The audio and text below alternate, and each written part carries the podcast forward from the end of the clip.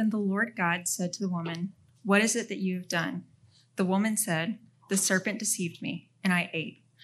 The Lord God said to the serpent, Because you've done this, cursed are you above all livestock, and above all beasts of the field. On your belly you shall go, and dust you shall eat all the days of your life. I will put enmity between you and the woman, between your offspring and her offspring. He shall bruise your head, and you shall bruise his heel. To the woman he said, I will surely multiply your pain in childbearing. In pain you shall bring forth children. Your desire shall be contrary to your husband, but he will rule over you. To Adam he said, Because you've listened to the voice of your wife and have eaten of the tree which I commanded you, you shall not eat of it. Cursed is the ground because of you. In pain you shall eat of all the days of your life.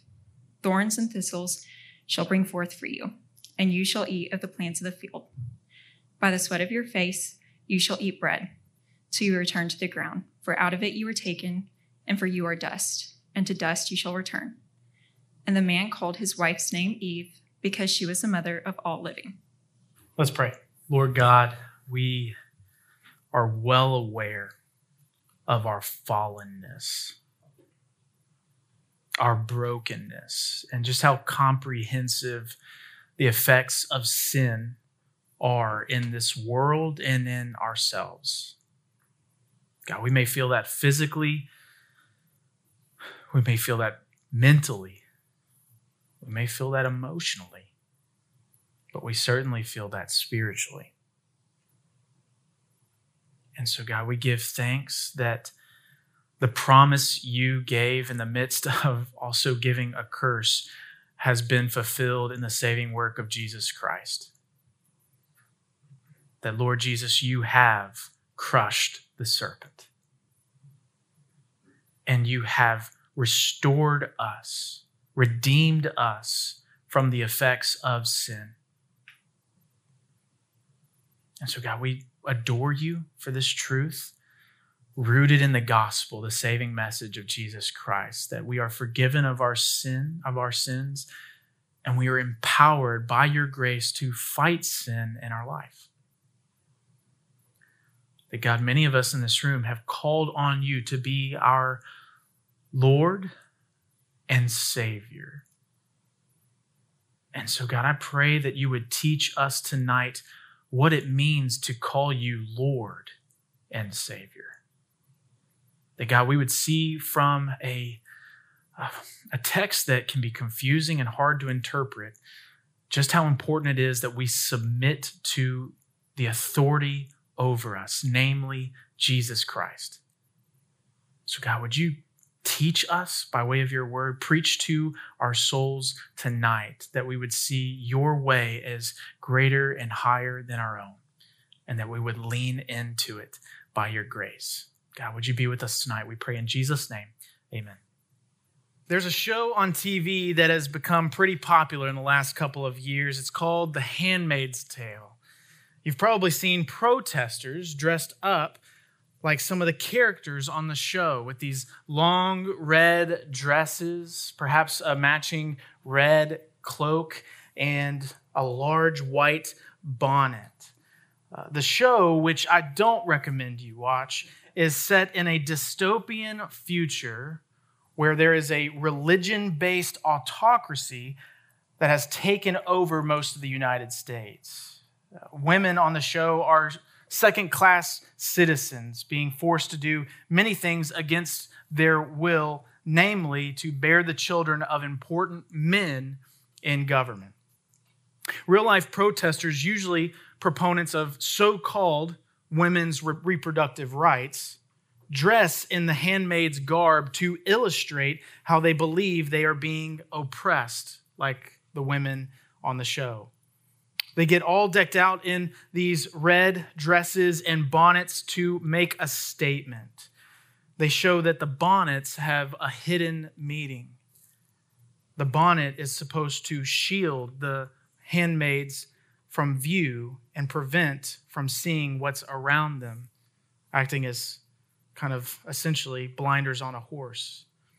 And it reinforces the idea that women are to be kept in the dark, used, and marginalized.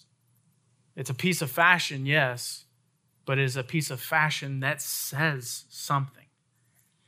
Tonight, as we continue through the book of First Corinthians, we'll see the Apostle Paul speak to the issue of head coverings in the church at Corinth. So if you have your Bibles, I invite you to turn in them to First Corinthians chapter 11. 1 Corinthians chapter 11. Paul wrote to the church in Corinth to correct and instruct them on several topics. Uh, the main reason he wrote to them was to urge them to be unified in prioritizing the gospel, esteeming to them the wisdom of God far and above the wisdom of man. But he also wrote to them to answer questions they had about certain topics. And so one of the questions that they had was about sex and whether or not all sex defiled. And we spent three weeks looking at his answer to that question. And then another question they posed was about food offered to idols. And over the course of four weeks, we looked at his answer to that question. And it was nuanced and based heavily upon conscience and how willing someone is to surrender their rights for the sake of others' spiritual well being. And then tonight, we will see Paul address other matters pertaining to tradition, specifically head coverings. So if you have your Bibles, we're going to be in 1 Corinthians chapter 11 looking at verses 2 through 16. 1 Corinthians chapter 11 verses 2 through 16 say this. Now I commend you because you remember me in everything and maintain the traditions even as I delivered them to you. But I want you to understand that the head of every man is Christ. The head of every wife is her husband. And the head of Christ is God. Every man who prays or prophesies with his head covered dishonors his head. But every wife who prays or prophesies with her head uncovered dishonors her head since it is the same as if her head were shaven. For if a wife will not cover her head, then she should cut her hair short. But since it is disgraceful for a wife to cut off her hair or shave her head, let her, let her cover her head. For a man ought not to cover his head, since he is the image and glory of God. But woman is the glory of man. For man was not made from, from woman, but woman from man. Neither was man created for woman, but woman for man. That is why a wife ought to have a symbol of authority on her head because of the angels. Nevertheless, in the Lord, woman is not independent of man, nor man of woman. For as woman was made from man, so man is now born of woman. And all things are from God. Judge for yourselves. Is it proper for a wife to pray to God with her head uncovered? Does not nature itself teach you that if a man wears long hair, it is a disgrace for him? But if a woman has long hair, it is her glory? For her hair is given to her for a covering. If anyone is inclined to be contentious, we have no such practice, nor do the churches of God. Let's pray. Lord God, I, I pray that we would see clearly tonight what it is you have for us in this passage. We admit that it can be hard to understand at first, and maybe after several glances, as I could probably bear testimony. But Lord, I pray that you would, as challenging as this passage is to interpret, help us arrive at the, the meaning of the text and how we are to apply it in our lives. I pray in Jesus' holy and precious name. Amen. Uh, the sermon title for this week is The One About Head Coverings. the One About Head Coverings. And you may call me lazy when it comes to that sermon title, but I tell you, it's hard to come up with a creative title for a, a sermon like this. I mean, head coverings? Long hair? what's Paul getting at in this passage? And tonight, I hope to show you that Paul's concern is not for what is or isn't on someone's head necessarily, but how submission to headship is displayed and why. I'd like to give you three reasons to submit to one's headship tonight. Three reasons to submit to one's headship. Before I do, I want to kind of clarify what do we mean by headship. Um, what I mean by headship is not merely someone who is in authority over you, but within the context of this passage, it must mean the person who is in authority over you in the family and the church. And I get that from clear markers that Paul uses in this passage and the one right after it. He says in 1 Corinthians 11, 2, Now I commend you because you remember me in everything and maintain the traditions even as I delivered them to you. The word now he uses at the beginning has shown us that there's a, a change in subjects from the subject being food offered to idols to now something new. And his use of traditions tells us what the new topic is. These traditions are teachings that Paul passed on to the Corinthians during his time there.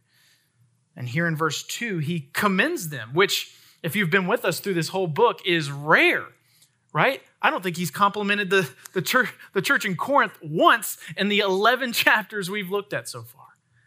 And so this is rare, and to be honest, it's, it's a little short lived as well because he goes on to say in verse 17, but in the following instructions, I do not commend you. there we go. That's the, that's familiar. That's that we see we recognize that. Because when you come together, it is not for the better, but for the worse. This rebuke is important because it clearly states where these traditions are occurring. It is when you come together. Or as he will say in verse 18, when you come together as a church. Ecclesia is the Greek there.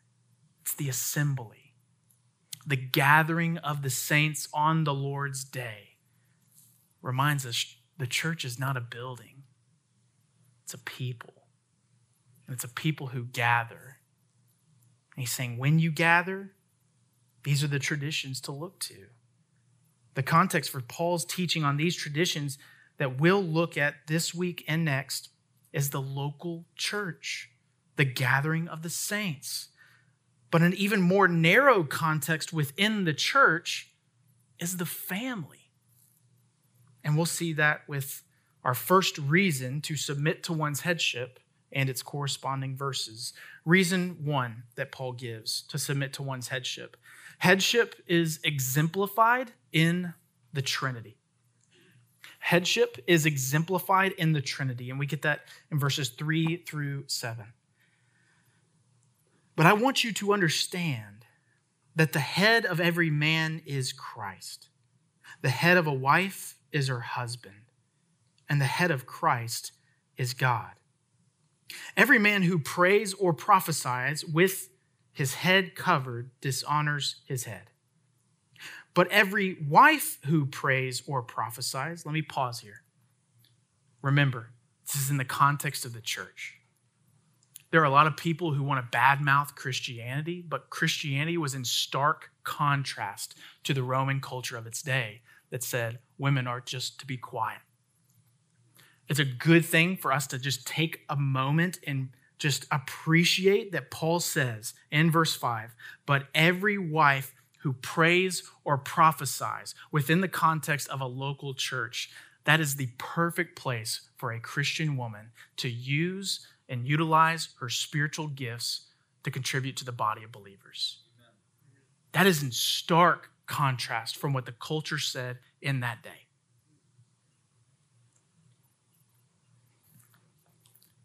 But every wife who prays or prophesies with her head uncovered dishonors her head since it is the same as if her head was shaven. For if a wife will not cover her head, then she should cut her hair short. But since it is disgraceful for a wife to cut off her hair or shave her head, let her, hair, her cover her head. For a man ought not to cover his head, since he is the image and the glory of God. but woman is the glory of man. And I want to kind of iron out that detail real quick as well. Both men and women are made in the image of God and bear intrinsic worth in and of themselves, regardless of their role. Um, that's Paul is not saying that men are the image of God and women aren't. And, clar- and to clarify, he says uh, that women and men both bear the image of God in other places where he writes. So he's saying something different there. And it's in the context of what exactly is being shown and submitting to the headship over you. Headship is exemplified in the Trinity. Paul begins by noting a few truths about submission as God designed it. He says, The head of every man is Christ, the head of a wife is her husband, the head of Christ is God, and that is to say, the Father. These are truths that show a glimpse of what we'll call triune submission. Triune submission. Remember these very important words when I speak on the Trinity. We believe God is one in essence and three in persons. God is one in essence, three in persons. That is a very careful way to say that and describe the Trinity.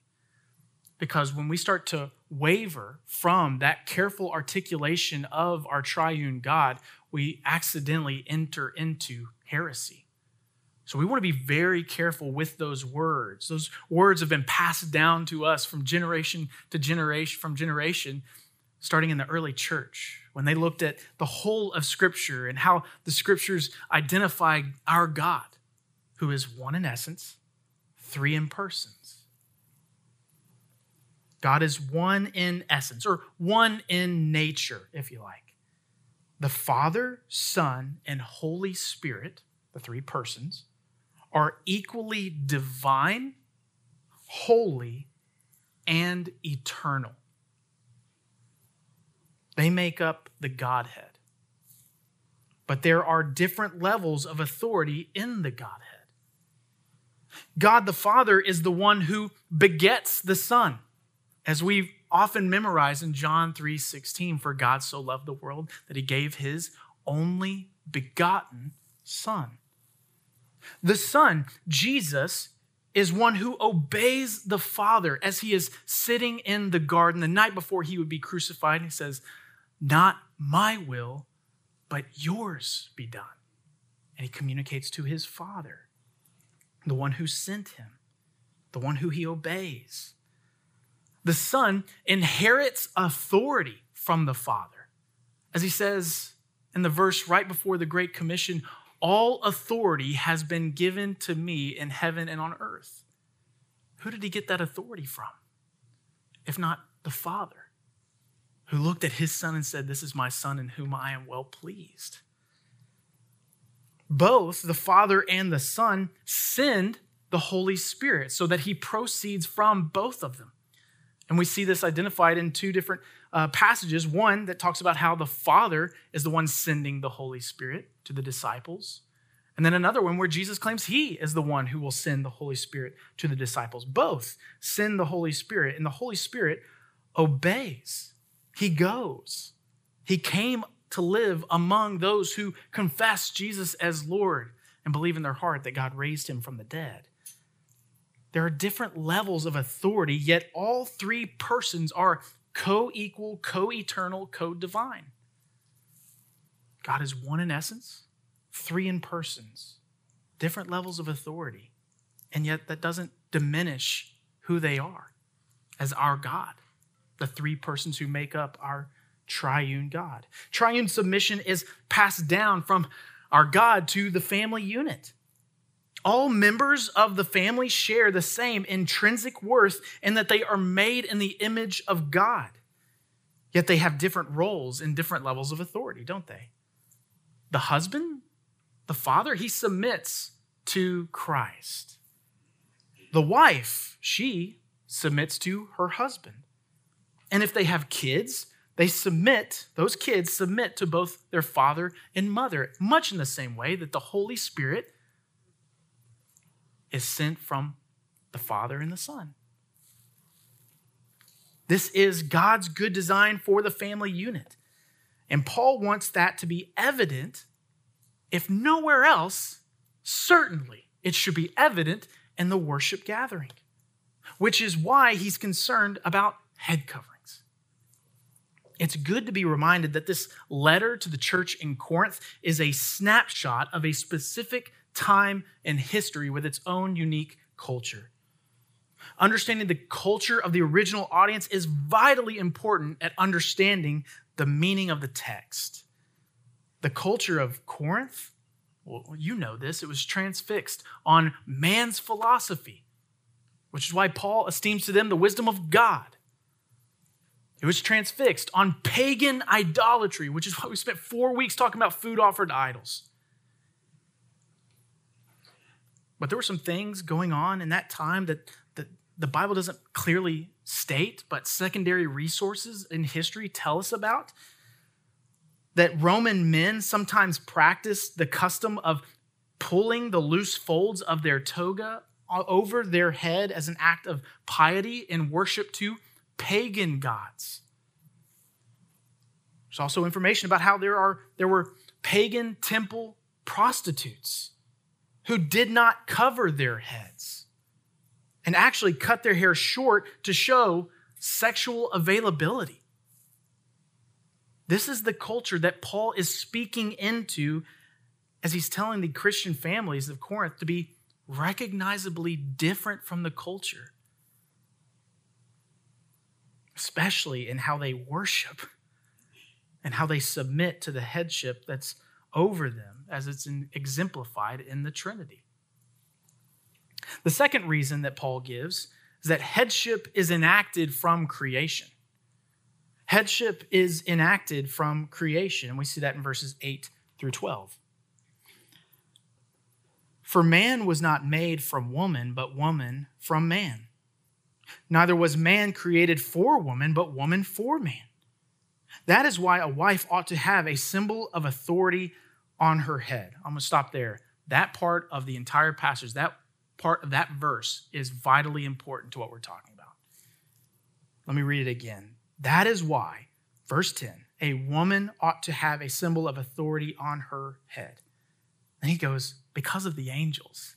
Why does he say because of the angels? If there's no more confusing part in this passage, is why the angels, Paul? And it reminds us of the spiritual reality around us. I was reminded that we're not the only ones worshiping at YA Worship.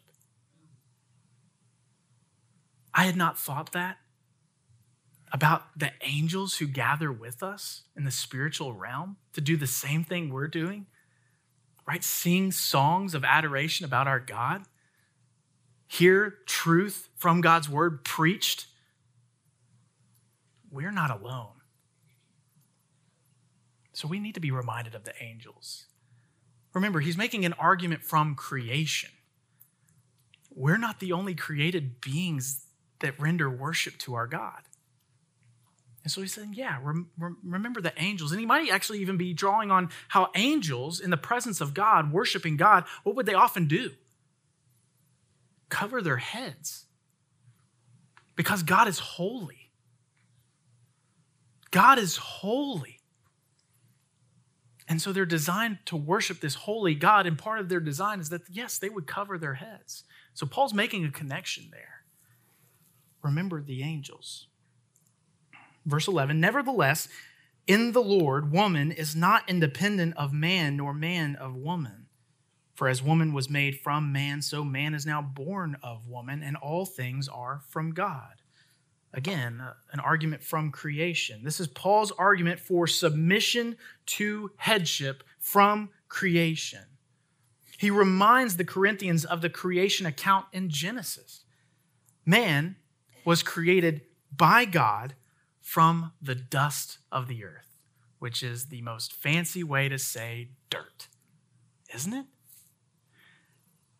He was put to sleep, and with a rib taken out of his side, woman was created. She was designed as a helper fit for him. It is only right that she would be made from him. The language there is really beautiful. The Hebrew word for helper, used in Genesis chapter 2, verse 18, reveals the purpose of a wife to her husband. She is one who supplies strength in the area that is lacking in the helped. She is not weaker. She is not stronger. She is not a clone. She is fit for him. She quite simply complements him. And I can speak from six months of experience of the variety of ways in which I know that to be true. And you probably know more, even more, of all the areas I've lacked in my life and had my bride supply strength to those areas. It's by God's good design. But as we saw in our scripture reading from Genesis 3, God's good design was corrupted by sin, the sin of our ancestors, Adam and Eve. And as a consequence for their rebellion, God cursed the rebels. That's what we read. The effects of the sin have been passed down to us so that we are born with a sinful nature. But alongside that, the effects of God's curse on Adam and Eve have also been passed down to us. And just one aspect of the curse on Eve for her sin was that she would desire her husband and he would rule over her. The words of the Lord indicate that there would be an ongoing struggle between woman and the man for leadership in the marriage relationship. This takes the form of an inordinate desire on the part of the wife and a domineering rule on the part of the husband. Eve and her daughters will have a desire to oppose Adam and his sons and to assert leadership over them. But Adam and his sons will abandon the pre fall order of leading, guarding, and caring for Eve and her daughters and replace it with a distorted desire to rule over them. We've all heard of marriages like this. In fact, some of you probably have seen it up close. Right? Maybe mom is the one in charge because dad is passive. He doesn't lead the family like he should unless you get close and mess with one of his idols. I don't know if you've seen marital conflict up close. Maybe your homes growing up were filled with it. Maybe it was filled with shouting at each other. Or for those broken homes, silence.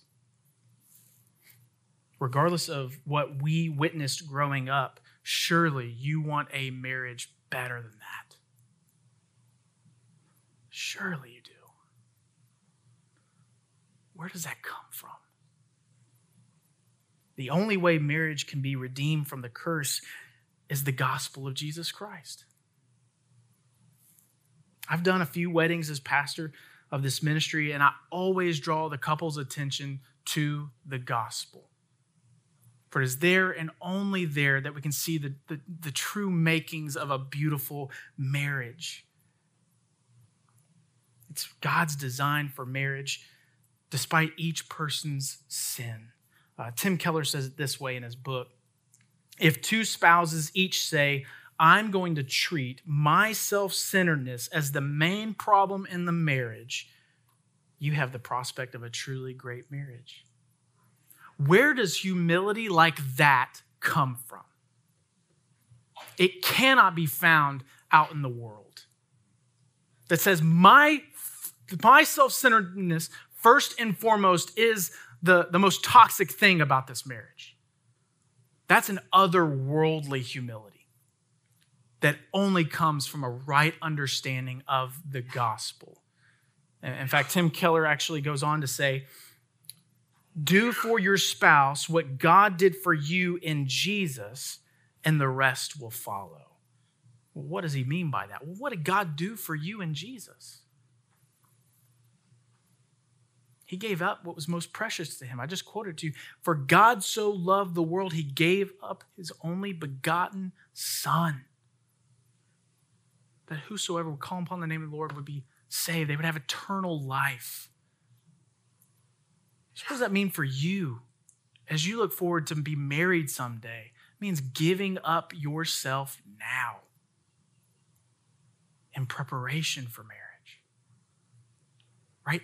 Apply the gospel to your life in real time right now to prepare you for a marriage that looks different from your parents. That means more to some of you than others.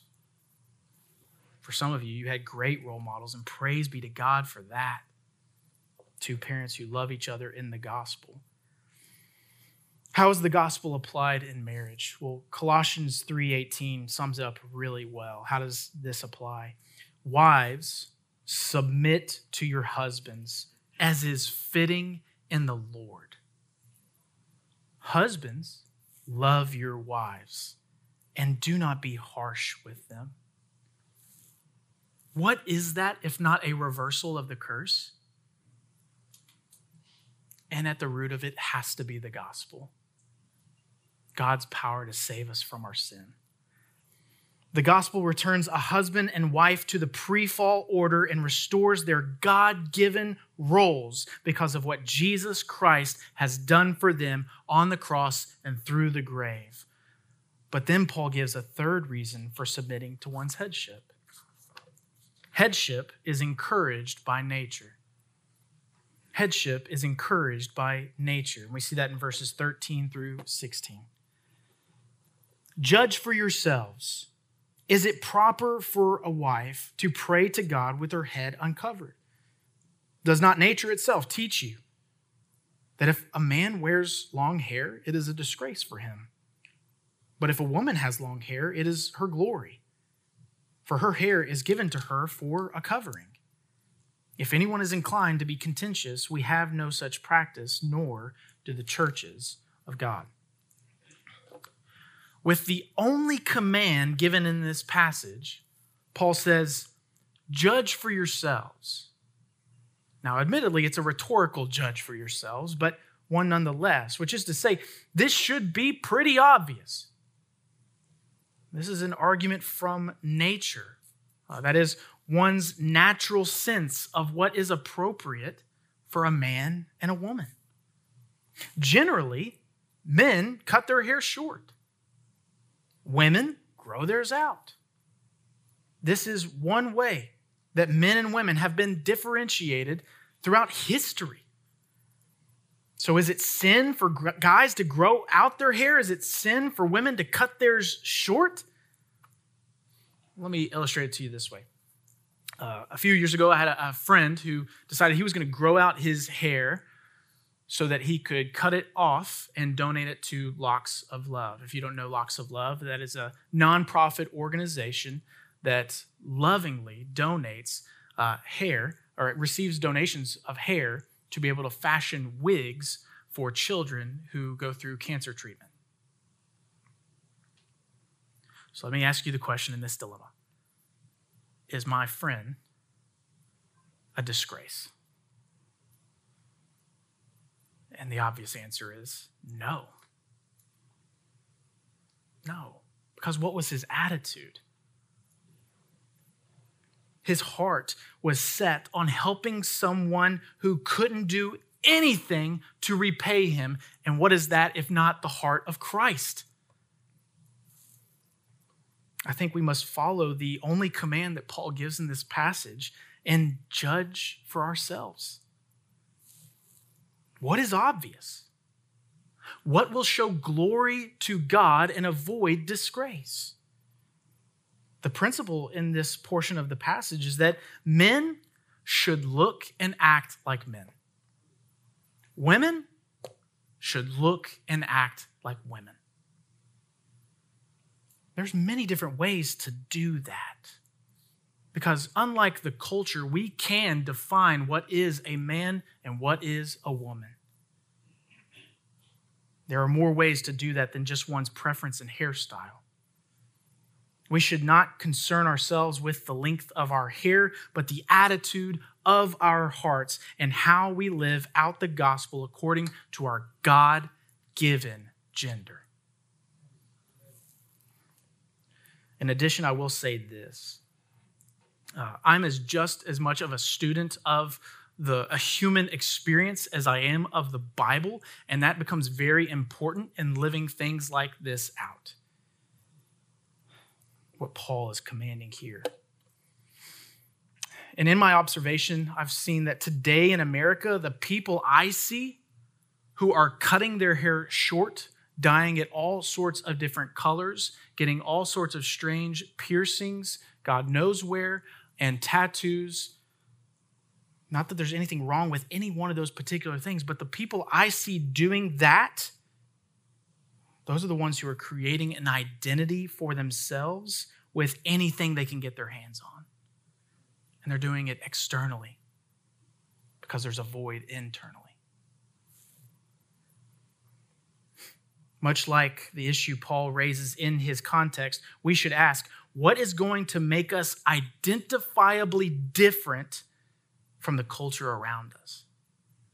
I just submit to you, I, I think what you'll find is that people who are trying the least to be different are the most unique. The people who are getting internal and less external are the ones who are the most ordinarily beautiful. They let their natural differences speak for themselves as they live in the identity that God has given them. Those people seem the most fulfilled, as it were. Those are just my observations. Paul's reasons are headship is exemplified in the Trinity, headship is enacted from creation, and headship is encouraged by nature. So, where does that leave us? Well, if I can give you an application that flows well with these points as I've articulated them, it would be this headship is exhibited in public headship is exhibited in public. Here's how we can show our submission to headship Christian men and women, married or otherwise, should make it obvious that they, they humbly submit to the headship and authority over them. That's our main point for the night. Christian men and women, married or otherwise, should make it obvious that they humbly submit to the headship and authority over them. I thought about it in my own personal study of this passage. What about the single Christian women?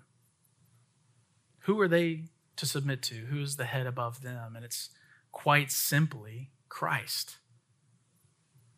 Right? Maybe if I was back in the context of Corinth, you know, you could speak to some of these younger ladies who are wearing head coverings to show that they're in submission to their father, who is the leader of their household. I can understand that.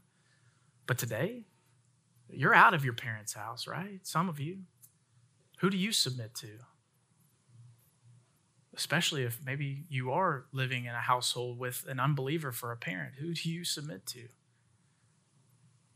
Ladies, you submit to Christ. Men, you submit to Christ.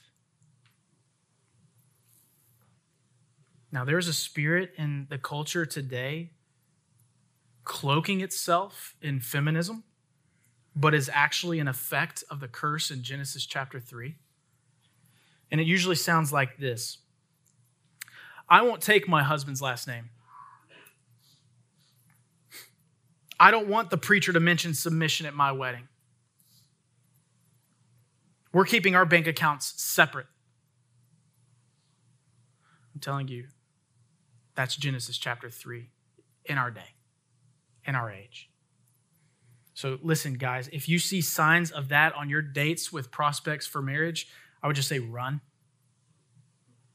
That is a mercy of God that He would give you a glimpse of what marriage is going to be like for the rest of your life. Time to let her go. Friends, when you find someone who loves the Lord and shows it and how they submit to his authority by keeping his commands out of a love for him and what he has done for us, that's the person. That's the person to marry. And when you marry them, live out Colossians 3:18.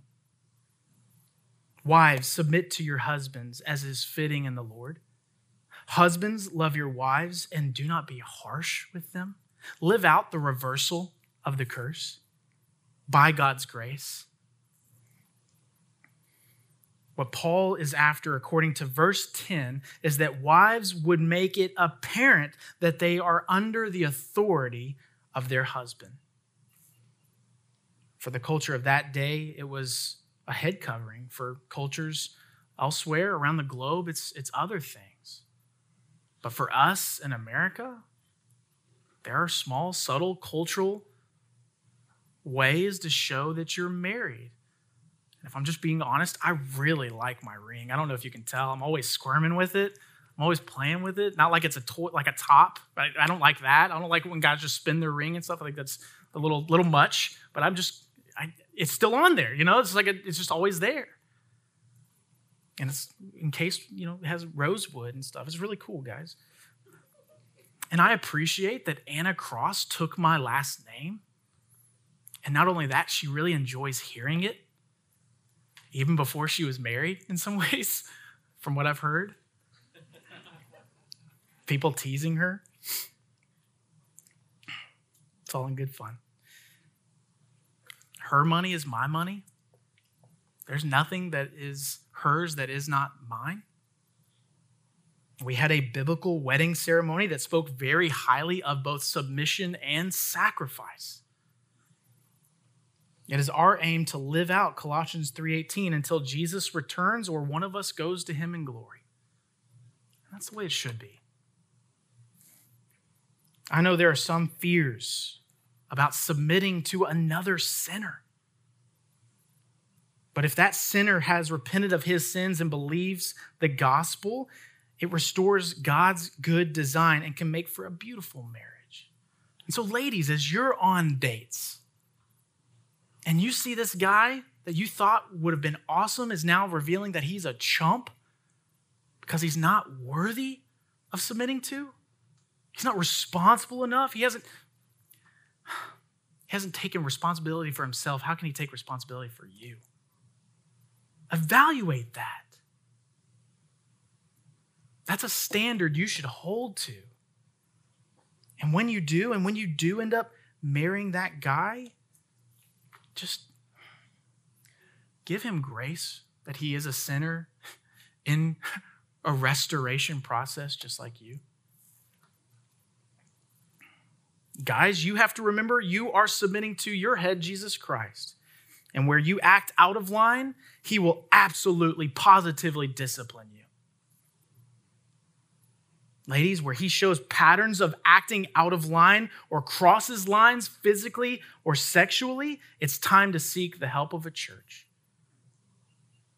Involve a godly lady or two in on that situation, a pastor in the church to empathize and empower you in that situation. You are not enslaved to that.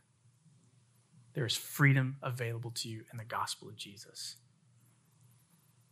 Bottom line, Show that you're submitted to Christ's authority by keeping his commands. If you get nothing out of this sermon but that, it will be a point well worth taking away. Show that you are submitted to the authority of your Lord and Savior, Jesus Christ, by keeping his commands. If he is the Lord of your life, it should show. No one should have to wonder. exhibit submission to his headship that is visible and obvious. We must all submit to the authority he has over us.